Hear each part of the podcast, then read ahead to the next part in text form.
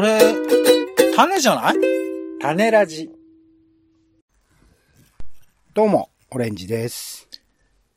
最近、目覚まし時計を分解して直したら、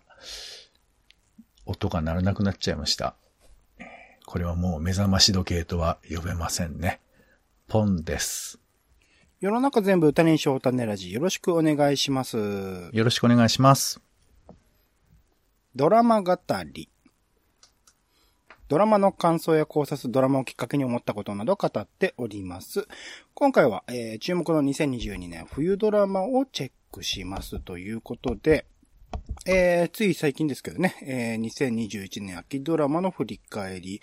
を行いましたが、早速、えー2022年冬ドラマ、まあ1月からですかね、始まるドラマが続々と始まっておりますので、その中から、あオレンジがね、えー見て、えー見た、え作品について紹介しようと思っております。まあ、今回というかね、年末年始にかけてポンさんの方からお話はありましたが、えーポンさんは、なるべくね、えー見るドラマをゼロにしようというスタンスを取られるという話があったので、まあゼロ、ーゼロから始めようっていうことですね。ゼロから歩き出そう。はい。この世界に愛だけがピュアなんですよ、やっぱり。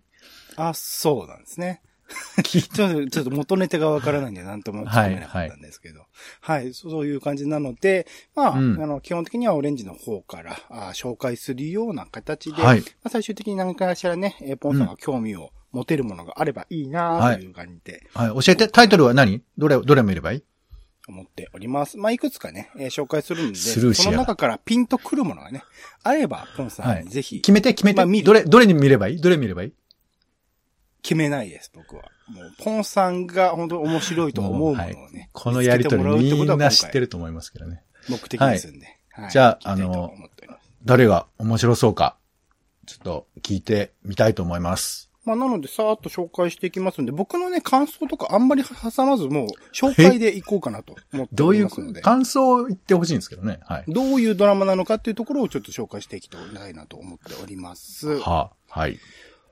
はい。では順番に参りましょう。まず一つ目が、えっと、ゴシップ。彼女が知りたい本当の〇〇ということで、1月6日からあ毎週木曜夜10時、えー、フジテレビで始まったドラマでございます。えーあらすじ紹介します。えー黒木春が演じるネットニュースサイトの編集部員を主人公に新時代の人と人とのつながりを描く社会派おしお社会派風お仕事エンターテイメント。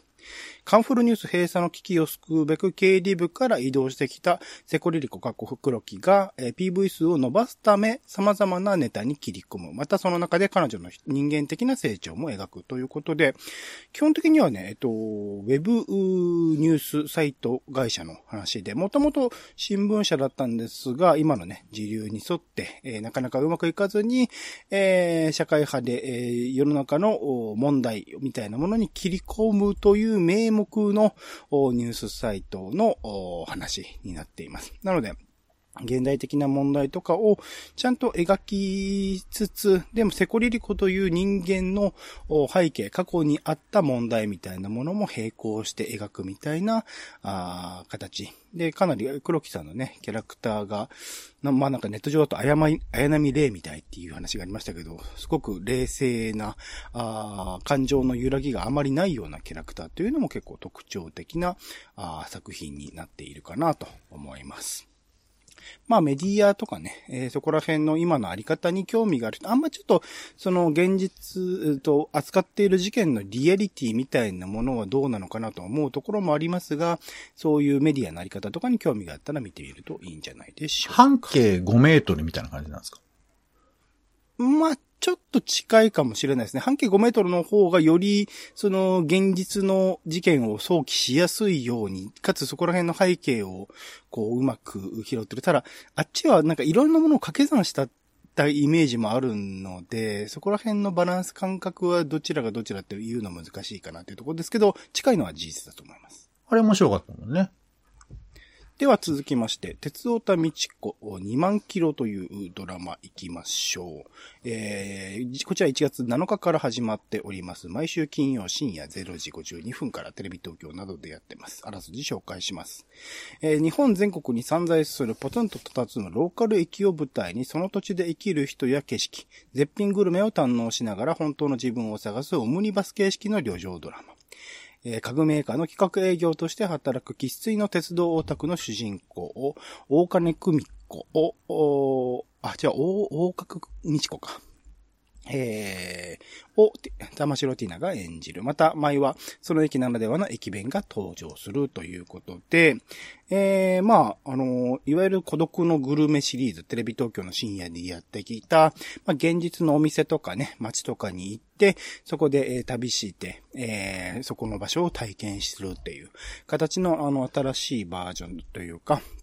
えー最新形というところで、まあなんかすごくベーシックなところに戻ったような感じはある。それこそ孤独のグルメにおけるモノローグで、その、その場所その場所の感想を語りつつ、えー地元の人、現地の人たちと交流しつつ、みたいなことを描くっていうところで言うと、なんか、ああ、俺はこういうの見たかった。さらにその中で、えーちゃんと最後紹介しましたけど、駅弁とかね、食べるものとかも出てきたりするので、旅行の楽しさ、その場所に行くようなものの楽しさ、プラス、えーグルメ的なところの楽しさっていうところも、えー描かれていて、あの、いろんなチャレンジ、テレビ東京今までこういう感じでしてきましたけれども、それの最新形にして原点回帰みたいなところの楽しさがある。かつ、その玉城ティナさんというね、今までの演じてきたキャラクターは結構、気圧なキャラクターとか、ちょっと変わったキャラクターが多かった中で、まあ、鉄道オタクという、うその、まあなんか意外性というかね、なんか本質的にはこなんかこの方、なんか哲学が好きとか、オタク気質のある方らしいんですけど、なんか、世の中的な認知のされ方とのギャップも含めて、キャスティングもいいなと。思ったような作品でございます。大金久美子役の玉城さんはこれ、タモリクラブでしたね、この前。あ、本当ですか？うん。うーん。選ばれてる感じがありますね。なるほど、なるほど。そこら辺の、あれもあるのかもしれないですね。続きまして、四十からです。1月7日スタート、毎週金曜深夜0時22分から他、テレビ東京系です。あらすじ紹介します。山口さやか主演で、坂井絵里の同名映画を、あ、同名漫画を実写化。大久明子が演出を務める。売れない漫画家、忍は、えー漫画家を辞めるつもりでいたが、過去の作品が電子書籍でヒットしたことを受け、新作を描くことに。そんな中、18歳年下のアシスタントの青年、千秋と出会い、えー、既婚者ながら、あ千秋に惹かれていくということで。この、まあ、深夜のドラマならではの、まあ、山口さやかさん主演のそういう恋愛系のドラマとなるとなかなかの、こう、ドロドロみっていうのがね、感じられて、なんかそこら辺の安定感というか、あ、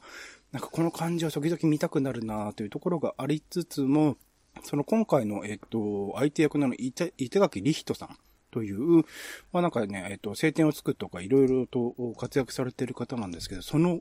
キャラクターの不穏さというか何考えてるのかよくわからない感じとか、そのキャラ、えっと、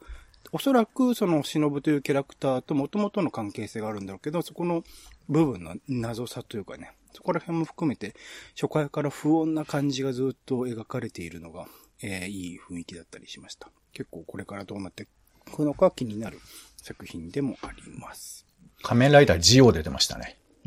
そう、仮面ライダーさん、なんかまだ19歳ぐらいなのかな？若いんですけどね、仮面ライダー、一応きっかけの俳優さんみたいですね、板垣さん。では続きまして、おいハンサム。1月8日スタート、毎週土曜11時40分からフジテレビ系、まあ東海テレビのね、えードラマでございます。あらすじ紹介します。吉田幸太郎主演で伊藤理沙の複数の漫画作品をリミックスして実写化。ややこしいけど情に熱く憎めない令和の頑固親父伊藤源太郎過去吉田が、3人の娘の幸せを願い奮闘するホームドラマ。木南遥香、佐久間由衣、武田玲奈は、あ性格は全く違うが、それぞれ幸せをつかもうとする、つかも、つかもうと生きる三姉妹。めぐみは、えー家族を支える母親を演じるということで、まあ、いわゆる頑固親父ファミリードラマ、ファホームドラマものなんですけど、全体的にななんていうかね、演出のテンションが不思議な形で、なんか思い出すものあるなと思ったら、えっと、山口正俊さんっていう、それこそ闇金牛島くんとか、えっと、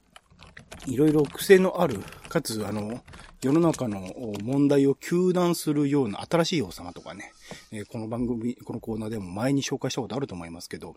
えー、やってる方が、えっ、ー、と、作演出をされている作品で、なんか、普通のホームドラマの感じで見るとなんか違和感があるというか、なんか演技をしてない感じの時が時々あるなみたいなシーンが多々あって、そこら辺の、なんだろう、テンションというか色合いにあのー、な、慣れるかどうか、合うかどうかっていうのは結構難しいところなんですけど、それに合うと、ちょっとハマっていくところもありつつ、ただまあ、あのー、なんて言うんだろう、こう、下の世代、若い世代に、こう、理解があるけど、セクハラ、パラ、パワハラ、その、ハラスメント手前をこう、いかにこう、たゆたうかというか、その、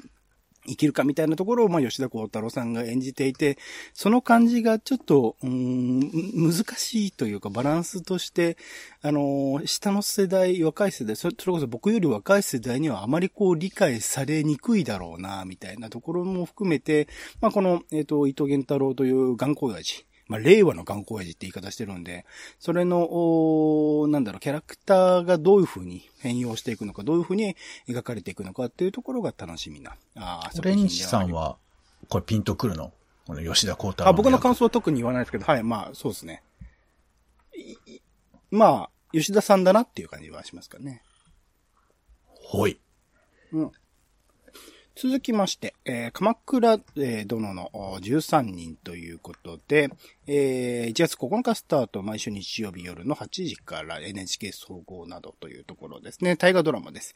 えー、あらすじ紹介します。小栗旬主演で、えー、武士の世を盤石にした男、北条義時が頂点に上り詰めていく姿をドラマ化。鎌倉幕府将軍、えー、鎌倉殿、えー、源頼朝か小泉を支えた13人の家臣団が、あ頼朝の死後繰り広げる激しい内部構想、権力の座をめぐる駆け引きを描くと。脚本は大河ドラマ新選組などの三谷幸喜が担当するということで、えー、まあ、解体画ドラマがね、いよいよ始まりまして、つい最近までね、渋沢栄一、まあ、武士の世が終わり、えー、明治以降の時代を作るという、えー、ドラマが描かれたばかりでしたけれども、逆にまあ、武士とはどういうものかっていうものを描こうとしている。かつ、あの、なんかネット上だとね、サザエさんの話になぞられ、なぞらえて、なんかマスオとかね、えー、波平とかそこら辺のバトルの模様が、あこう、その親戚同士とかね、親戚関係におけるバトルの繰り広げ方がこれから面白いことになっていくっていうところが、あ語られてましたけど、結構ヘビーな内容を、あそれこそ戦国の世なので、えっ、ー、と、生きるか死ぬかみたいなことが繰り返されていく中で、まあ、三谷幸喜さんならではのね、ポップなコメディタッチの描かれ方っていうところも含めて、えー、こう、悲惨な世の中なんだけれども、こう、面白く見ていけるのかなというところも、ちょっと楽しみにしているところであります。あとね、えー、役者さんたちはまあ豪華だったりするので、その脇の俳優さんの使われ方とかも含めてちょっと気になっているところではあります。続きまして、えー、ミステリーという中で、えー、1月10日から、えー、月曜9時ですね、月9フジテレビ系で、えー、始まっております。あらすじ紹介します。田村由美の同名漫画を菅田正樹主演でドラマ化。天然パーマで、カレーを愛する大学生の久野整う、須田が、淡々と自分の見解を述べるだけで、事件の謎や人の心を解きほぐすミステリー。トドロンは、えー、社会で、えー、当たり前のこととして流れされていることを常に疑問を持ち、膨大な知識と独自の価値観による持論を展開していくということで、えー、もともと原作が僕好きでずっと読んでいたので、えっ、ー、と、実写ドラマ化というとこ楽しみにしていた。かつ、まあ、なんか菅田正樹さんと言われると確か菅田正樹合うかもしれないっていうところで、そのキャスティングも含めてよかったんですけど、えー、初回からその菅田正樹さん自身が、こう、犯人として疑われる事件があっ、それの事件をいかに解決していくか、警察と協力し合いながら、その謎を解いていくというプロセスが描かれていて、これ、原作からしてその単にその謎解きっていうものの楽しさもありつつも、そこにある、そこに登場してくる人物の背景みたいなことをちゃんと掘り下げて、その、まあ、この、えっ、と、解説でも書いてますが、心を解きほぐすみたいなね、言われ方してますけど、なんかいろんな人がいろんな悩み、いろんな背景を抱えていて、それぞれを単に謎を解くだけで終わらない。まあ、現実社会もそうですよね。謎を解くだけでは終わらない。それぞれのわだかまりみたいなもの、後悔みたいなものがないように、えー、してあげるための動きっていうことを、この、えー、整うというキャラクターが、まあ、苦悩整うですからね。そのまんま名前の通りですけど。なんかそこら辺の描かれ方が、あのー、まあ、ドラマにおいてもすごく淡々としたキャラクターを須田さん演じてるんですけど、そのテイストはなんか変わらずな感じですごく、えー、原作ファンとしても好ましい始まり方だったので、これから毎回ね、おそらく謎が出てきてそれを解くっていうプロセスが描かれていくので、そこの謎解き的なところの楽しみもできるし、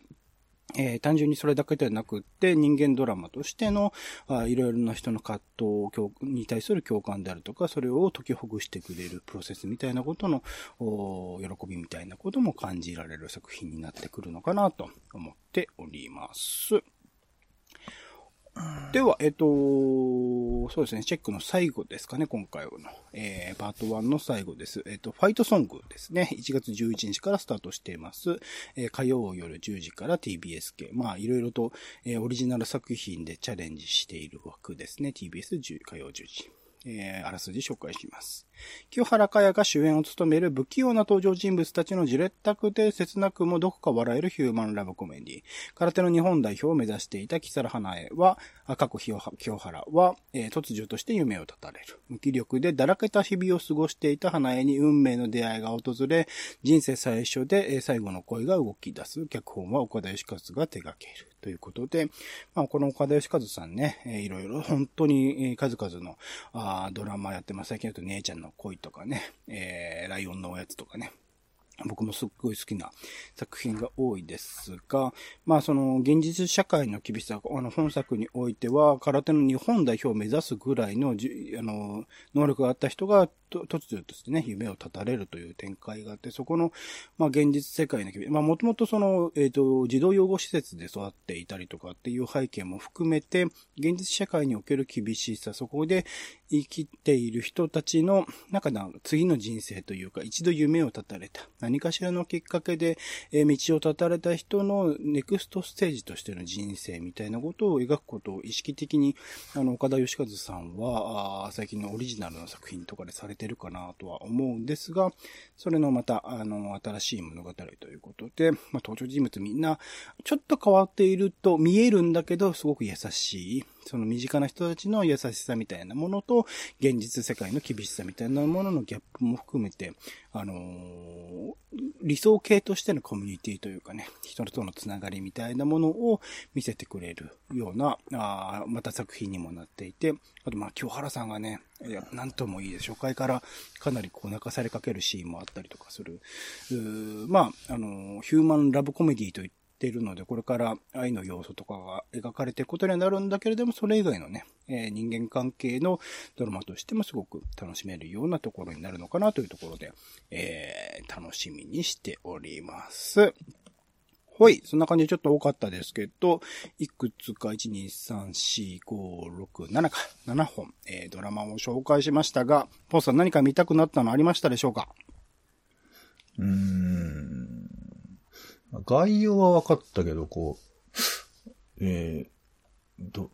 ど、おすすめって聞いたらダメなの？いや、だってポンさんが言ったんですよ。ポンさんがそういうのじゃなくて、人のおすすめとかに乗らずに、なんか自分にピンとくるものがあればっていうことを言ってたので。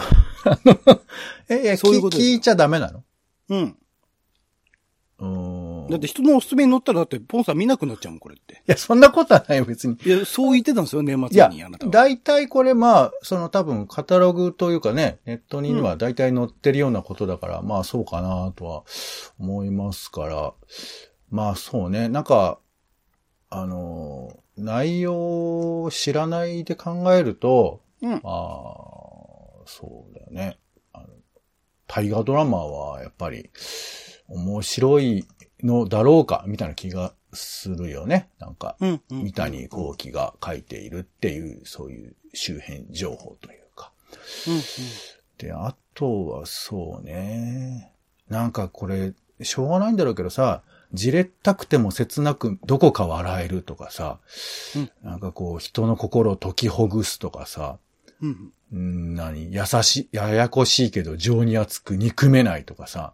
うん。まあ、こういうの聞いても全然心になびかないよね。うん。うん。だからこれ、まあ、見てみないとっていうのはまあ、それは当たり前なんですけど、どう、どうしたもんなんだろうね、こういうのってね。いや、だから、興味を惹かれたら見る、興味惹かれなかったら見ないでいや、お俺のっていうか、なんかドラマを紹介するにあたってさ、こういうう紋切り型の言葉を結構使うじゃない？うん。うん。うん。で、その紋切り型の言葉もその、愛情がある人はさ、その、いろいろ理由が載せられるから好きだとかって言えるんだろうけど、紋切り型の言葉だけだとさ、なんか、ドラマ見る理由にちょっとならんなって思ったりはするんだよね。うん。うん。だから、それはまあまあ、ぼ、僕が特殊とは実のところ思ってなくて、そんなこと言われても別に、まあ人によっては本読めばいいって人もいるかもしれないし、まあそれはだって現実に普通にあるじゃん、みたいなこととかさ。まあみたいなことを思う人もいると思うから、なんか、うん。紋切り型以外でどういうことが、まあ例えば誰が出てるとかっていうのもあったりとかね、するんだろうし、そう、その辺のなんていうか、この、見見たくなる感じっていうのは、どういう？別に見た見たくさせようとは思わないですけどね。なんか見見たいのがあれば見ればいいし、見たくなければ別に見な見なきゃいいっていう。その、僕は基本的に紹介をする中でい、やいや、ゼロを目指すっていう。おオレンジさんにこう言いたいわけじゃなくて、こういうドラマを紹介する時にさ、番宣とかもあると思うけど、なかなかこう、面白みというか、そういうものをどう掴む、出すのかななんて思ってまあそれはだから受け止める側だと思いますけどね。語られる言葉の中で本当自分にピンとくるものがあれば、その、それが多分本当に自分自身が興味があるっていうか、その、何、プレゼンテーションとしてのおすすめする文言にこう、ダマくらかされるんじゃ、それは意味ないことだと思うので、まあいかにしてその読まれている、ただ紋切り方でも含めて、語られる言葉からどれだけ自分にビーッとくるものがあるか。それとももしかしたらないかもしれないっていうところが大事だとは思いますかね。うーん、まあでも、それじゃあ、とりあえず見てくださいっていうのに、なんか同じな感いや、だっじがしちゃうけど、ね。て、それプラスアルファのそのあらすじなり、そのどういうドラマなのかっていうことが、からじゃないですか。うん見てくだ、単に見てくださいじゃなくて、そこの情報からいかに自分自身が読み取るか、どういうふうに、えー自分自身の本当に欲しているものと、こう照らし合わせるかっていうところを目指しているコーナーではあります。まあまあまあ、うんコ。コーナーはいいのよ。コーナーはいいんだけど、あの、普通にね、ドラマをあ見てない人とか、見た、まあだから。今回とはそれは関係ない話ですよね、そこはね。関係ないって、あの、俺話してんだよね。俺をもうここにいるんだ。だから、まあまあうんね。いや、だからこの、この場所においては関係ない話でしょ。別の、そのドラマを紹介する、プレゼンする、その赤ペンお、赤ペンおじさんだっけ？赤ペン先生みたいな人が考えればいい話ですから。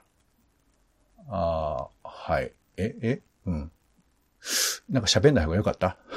ごめんなさい。だから何か見たいものがあれば、それをしょう話していただいて、見たくななるものがなければないで OK です。